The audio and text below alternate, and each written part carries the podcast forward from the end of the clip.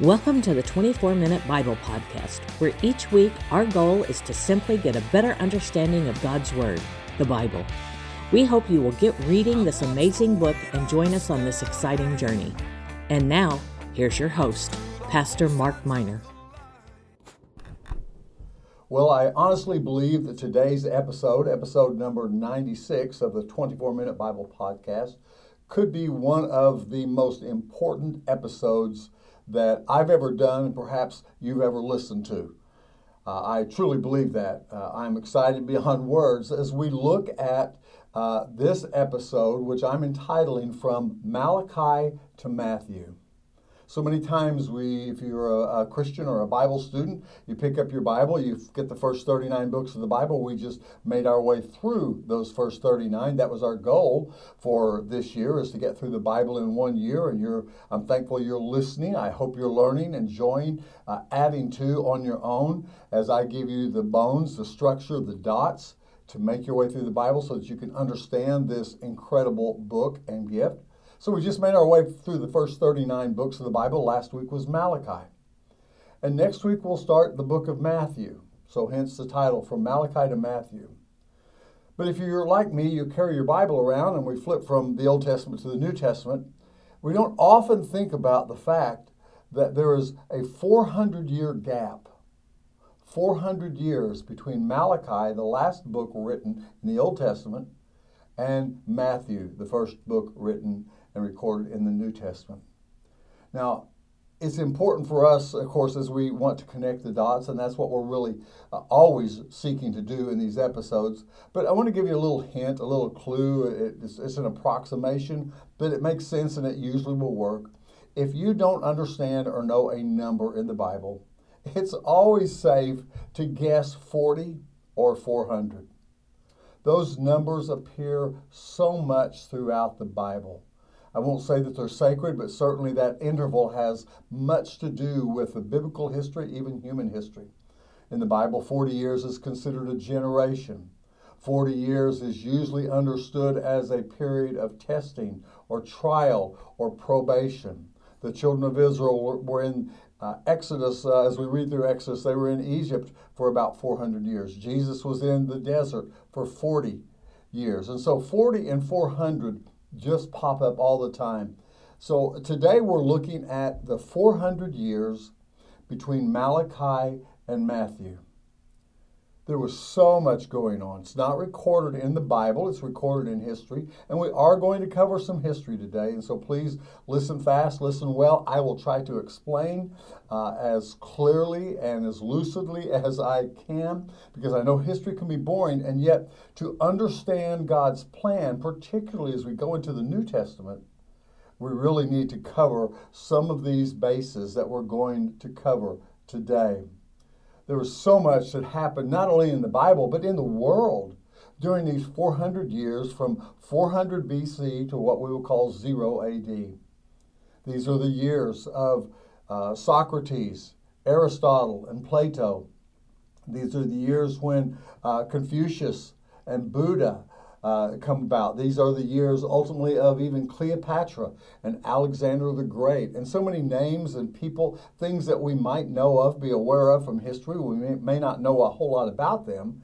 And yet, as we look at the Middle East, the Bible lands, uh, so much is going on in the world during these 400 years. Now, we're going to concentrate on just what the Bible has to say as we lead up to, of course, the birth of Christ, the coming of the promised Messiah through the line, lineage of Abraham. We'll get to that next week. But this week, bear with me now, we're going to look at 400 years.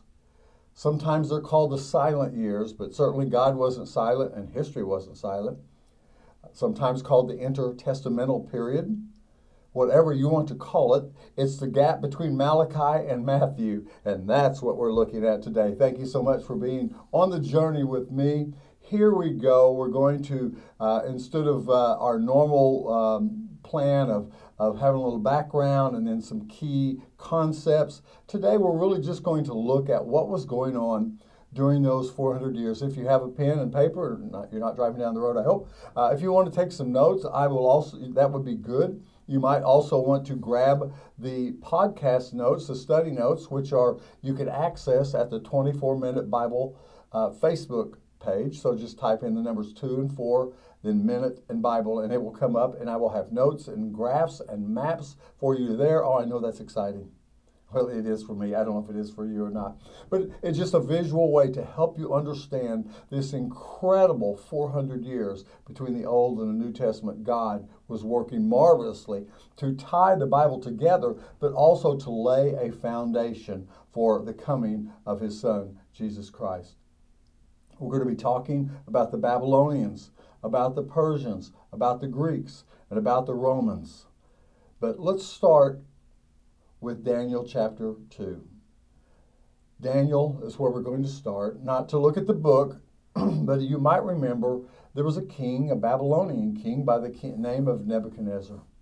Nebuchadnezzar had a vision that none of his uh, magicians or astrologers can interpret. Daniel was brought in because he was thought to be one who understood visions.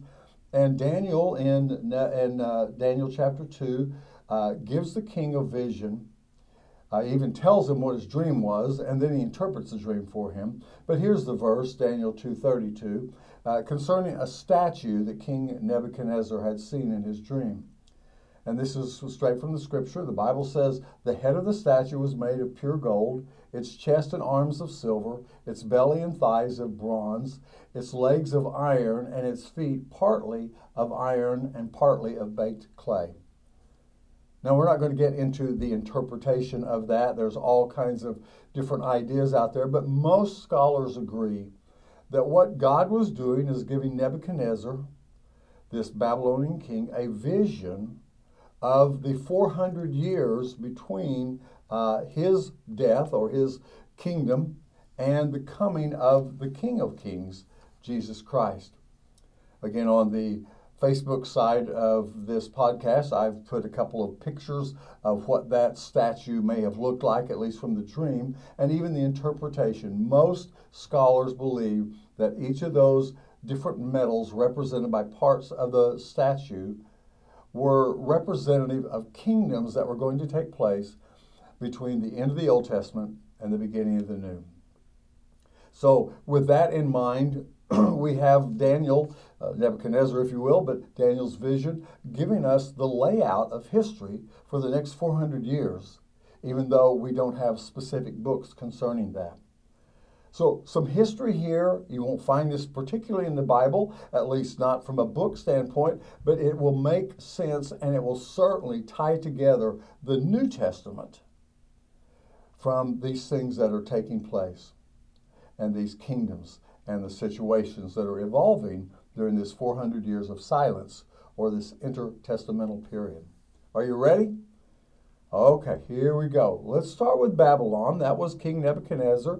If you remember, Nebuchadnezzar is the one who destroyed the temple, took captive Daniel, as well as Shadrach, Meshach, and Abednego, and others, probably Ezekiel, uh, and others, and took them to Babylon. Uh, and we know uh, a little bit about what happened in Babylon. You can remember some of the stories. One of them was the king got so high and lofty that he built a statue of himself. And Shadrach, Meshach, and Abednego, you remember that story, the, the fiery furnace? Well, that was, that was Nebuchadnezzar, Babylon. So, a lot of things in the Bible about Nebuchadnezzar, uh, and Daniel charts that. In fact, Daniel served in the administration of Babylon and then later on the Persian kings, four or five uh, kingships, sort of like serving under four or five different presidents. Daniel did that throughout a long career as a statesman, as a, an interpreter of dreams, and as a mighty uh, man of God, understood by so many of these Babylonian Persian leaders. So Babylon begins the process. The next kingdom that comes about is the Persian kingdom and Persia just sort of overwhelms the Babylonian kingdom. It's sometimes called the Medo Persian kingdom, but you don't have to understand all that. Just understand that you know some of the names of these Persian kings that uh, just sort of absorbed uh, the Babylonian kingdom, actually without a fight. You might remember some of the names of the Persian kings, and we're not going to get into them much, but they're referenced in the Bible. For example, uh, you might remember King Cyrus He was a Persian king, and Cyrus is the one who allowed the children of Israel to go back to Jerusalem to leave Persia and Babylon and to rebuild the temple. That was Cyrus, and we read about him uh, in the books of the major and minor prophets. And then there was Xerxes. You might remember Xerxes. Uh, he had a wife. Let's see, what was her name? I think it was Esther. Yes. And so we, we have a lot of commingling here, literally, uh, in the Persian kingdom with the Jews that are living there in Babylon and Persia. You might remember Artaxerxes. Artaxerxes is the one who had a waiter, a cupbearer. His name was Nehemiah.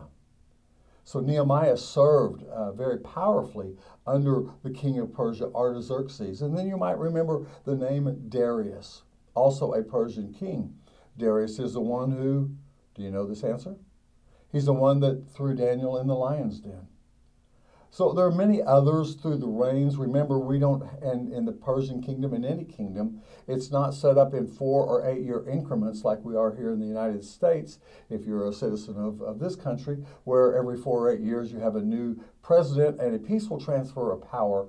That was not the case ever in a kingdom.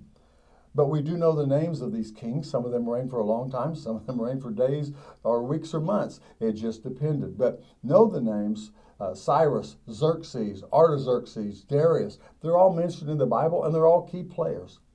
So we have the Persian kingdom. And that's part of this 400 year process. At the end of the Persian kingdom, there is a battle. There is actually one name that you need to remember. We went from Babylon. Babylon kingdom was absorbed by the Persian kingdom. Again, very much inter- uh, interrelated with the Bible. But at the end of the Persian kingdom, there was one name, a Greek, actually from Macedonia, but we consider him Greek, and his name was Alexander the Great. The city Alexandria in Egypt comes from Alexander the Great. Alexander was a, a Greek, and he ushered in the Greek kingdom during this 400 year period of time. Alexander died at the age of 32, but and if again if you look at the Facebook page or if you want to just scan for yourself, you look at his kingdom. It went from India uh, all the way up into Europe and down to Egypt, north almost to Russia. Alexander's kingdom was massive, and what he accomplished in his 32 years of life is absolutely amazing. We're not here to talk about Alexander, and the Bible doesn't mention Alexander, but we certainly encounter the uh, residual of Alexander's battles because what he does is he brings Greek culture to the entire biblical world, from India to Europe, all the way down into the Nile and Africa. Alexander's impact cannot be minimized. After Alexander died, his kingdom broke into three different kingships, if you will. They were warring with each other somewhat. Uh, and you don't have to, I'm not trying to get you to remember all this, but I want you to understand the flow of what's going on. After he dies, there was Ptolemy.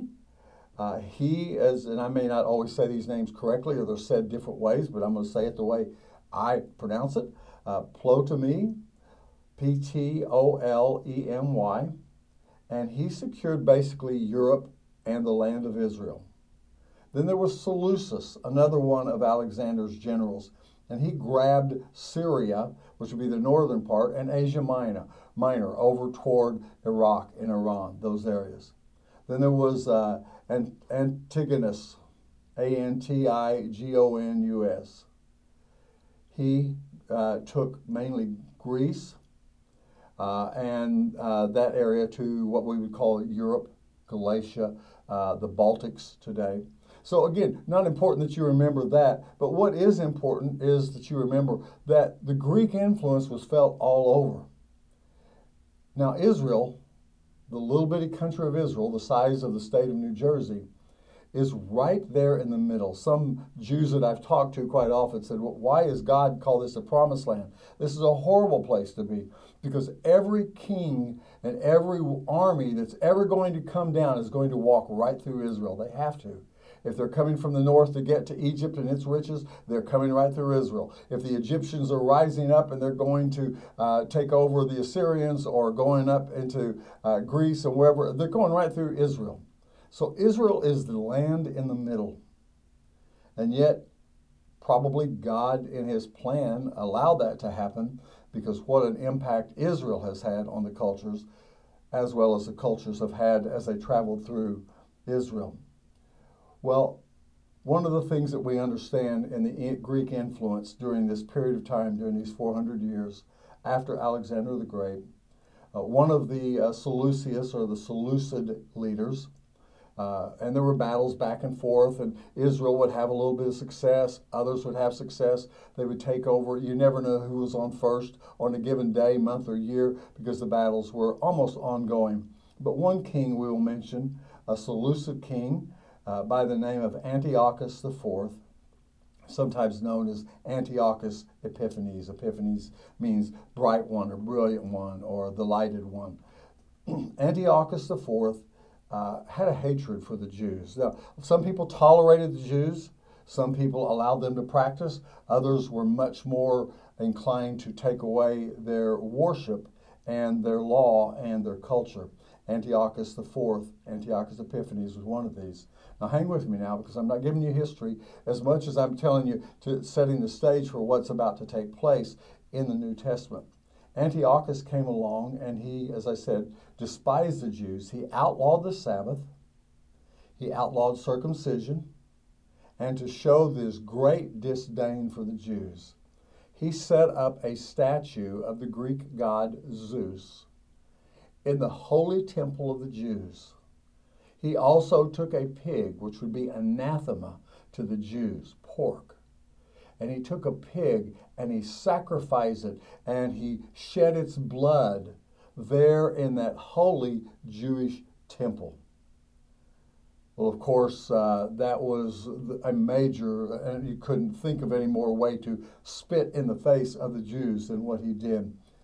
So there rose up a family of brothers to fight against Antiochus and to purge the temple. Their name uh, means the hammer, they are known as the Maccabees, not mentioned in the Bible, but profoundly powerful during this period of time around 200 to 100 BC, during this, these 100 years. The Maccabees overthrew Antiochus and they recaptured the temple, they purged it, they cleansed it, and they reinstituted temple worship. Now, why do you care about that? Well, maybe you don't care about that particularly, but it's interesting that there was a miracle that took place during the uh, revolt and eventually the conquest of the Maccabees over the Seleucids, over the Greeks. And one of the things that was taking place is there was not enough oil to light the candles, the holy oil that had to be of the sacred formula. And so they only had enough for a certain period of time. But God multiplied that oil according to the legend, and, and it seems to be true. It seems to be a miracle, not recorded in Scripture, but codified or, or, or set solidly in Jewish tradition. Because from this miracle, we today have the holiday, the Jewish holiday of Hanukkah. And Hanukkah is the lighting of the candles as God supernaturally each day kept the candles lit until they were able to make the sacred oil. Again, you may say, well, that's Jewish holidays, and, and it's not recorded in the scripture, in the Bible, and that's correct. It's not in the Old Testament. There are seven holy days or holidays in the Old Testament. Hanukkah is not one of them.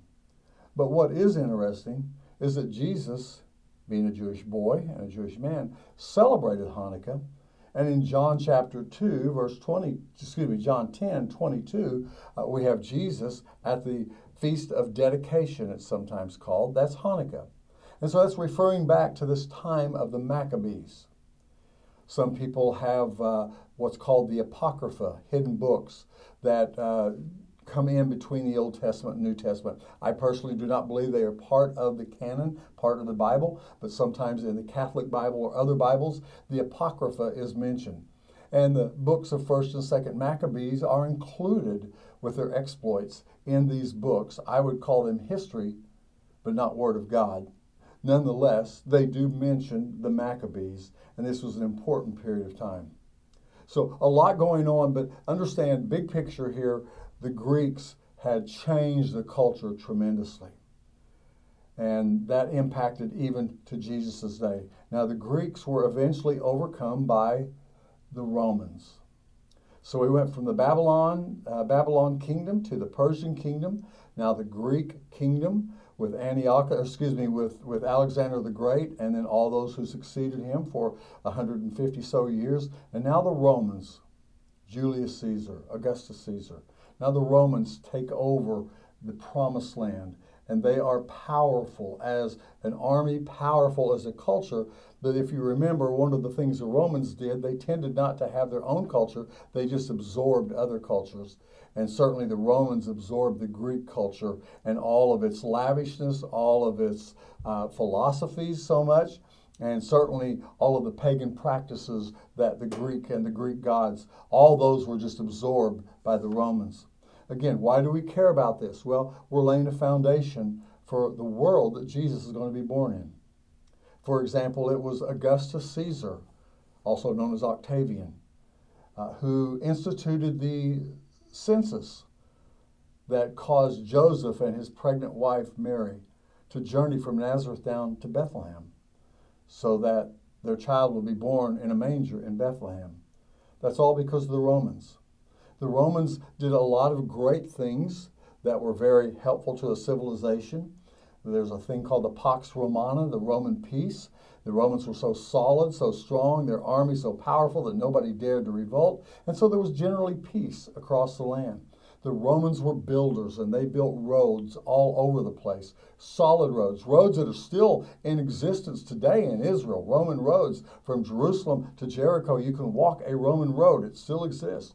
They were powerful with their government and the way they divided things. You'll remember Pontius Pilate was a Roman.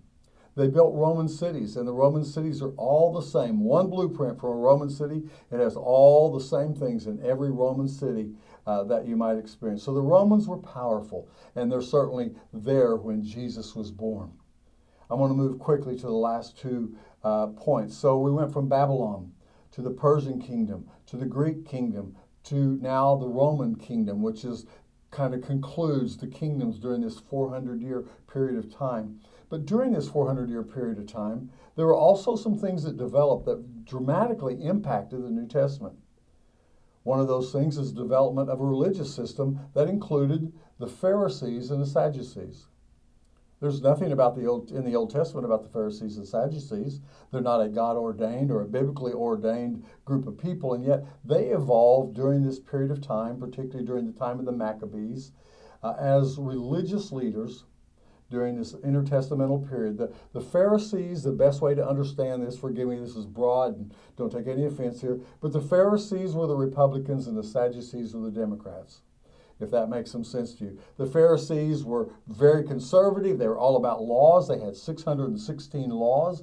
Jesus went sideways with them so many times because he broke what they considered the laws, not the covenant, not the, the scripture, but the Pharisees, the bureaucrats that they were, made them into codifiable laws. For example, a Sabbath day's journey. There's nowhere in the Old Testament where it talks about a Sabbath day's journey the Pharisees decided that a Sabbath day's journey was three, about three quarters of a mile. And that's as far as you could travel on the Sabbath. So the Pharisees were all about rules. The Sanhedrin, much less about rules. They kind of like the Greeks and the Romans. They liked the, the, the caldaria, the hot baths that the Romans had. They liked the luxury of it all. Uh, they didn't really buy into all the Old Testament prophets. They accepted the first five books of Moses, and that was all. If you'll remember, Paul was a Pharisee. And Paul, one day in the book of Acts, stands up and, and says, My friends, I am a Pharisee and the son of a Pharisee, and I believe in the resurrection of the dead. That's found in the book of Acts. Why did he do that? Well, because the Pharisees believed that there would be a resurrection. The Sadducees, mm, not so much. Eat, drink, and be merry, for tomorrow we die. So you have the Pharisees and the Sadducees, these two parties uh, that rose up during this period of time. let me, uh, you can learn so much more about them. But just understand that these are players in the New Testament as we come. The Herods. There's so much to say about the Herods, and I've given you a chart of the Herods uh, in, again, on the Facebook side that you might want to look at. Herod the Great will live for 68 years from 72 BC to 4 BC. Uh, he really wasn't a Jew, he was an Arab, an Idumean. Uh, but nonetheless, uh, he took the title because Rome, he was very closely aligned with Rome. He was sort of a, a client state of them. He would do whatever Rome told him to do. And he became the king of the Jews, even though he wasn't really Jewish. So when some wise men show up, some magi from Persia, and they say, We're looking for the king of the Jews, he was offended because he was the king of the Jews. And of course, it is King Herod, Herod the Great, who authorized the killing of the babies in Bethlehem, searching and trying to wipe out this one that was born king of the Jews. So you get the idea there. Herod's uh, kids eventually ruled, and we read about them not only in the book of the uh, books of the gospel, but continuing on in the book of Acts.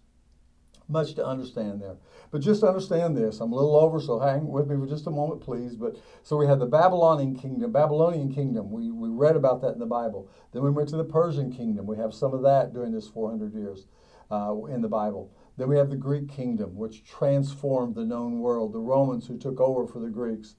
And in this period of time, we had the Pharisees and Sadducees and these rulers, at least in Israel, called the Herods. Herod is not a name, it's a family name, it's actually a title. Uh, Herod the Great did a lot of building. He built, rebuilt the temple. So, uh, so many things that Herod built, even though he was a wicked, evil man. Uh, killed his father-in-law, his mother, uh, at least two of his sons. And uh, Caesar Augustus once said, "It would be better to be Herod's dog than to be his son. So brutal and uh, vindictive was Herod the Great. So, so much to talk about. I'm going to finish out with just tying it all together here, hopefully. So, what are we doing? We're setting the stage for the New Testament and Jesus. The Romans, for example, well, it was Caesar Augustus that was very much involved. Pilate was a Roman judge that issued the death uh, sentence for Jesus. Crucifixion is a Roman style of death. That's why these 400 years matter. All of this was coming into play so that prophecies could be fulfilled in the New Testament, could tie into the Old Testament. Herod the Great, we know about him. We also know about his son, Herod Antipas. You might remember he took his brother's wife and ultimately beheaded John the Baptist. That's Herod Antipas, the son of Herod the Great. He also was the one who put the crown of thorns on Jesus' head and mocked him. Then there's the Pharisees. They came about during this 400 year period of time, and they're the ones who demanded the death of Jesus because he broke their rules and he was threatening their uh, religious kingdom, if you will. Then there's Hanukkah, which Jesus uh, celebrated himself as a boy and as a Jewish man. All of this and so, so much more taking place during these 400 silent years, these, this intertestamental period. So we go from Malachi to Matthew.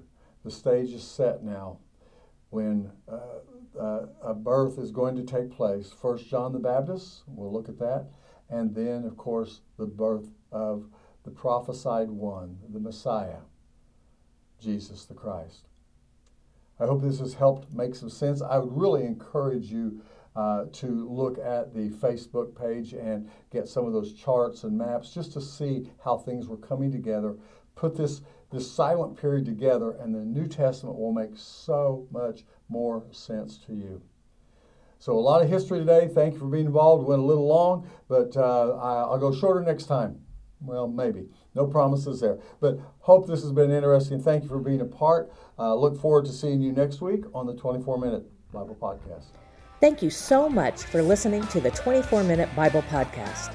If you enjoyed this episode and look forward to continuing this journey to understanding the Bible, please subscribe to our channel. And if you would be so kind, share it with your friends who might enjoy it. We would also love it if you would leave us a review. It really does help us. Join us next week for another episode as we work our way through the Bible book by book. Have a blessed week.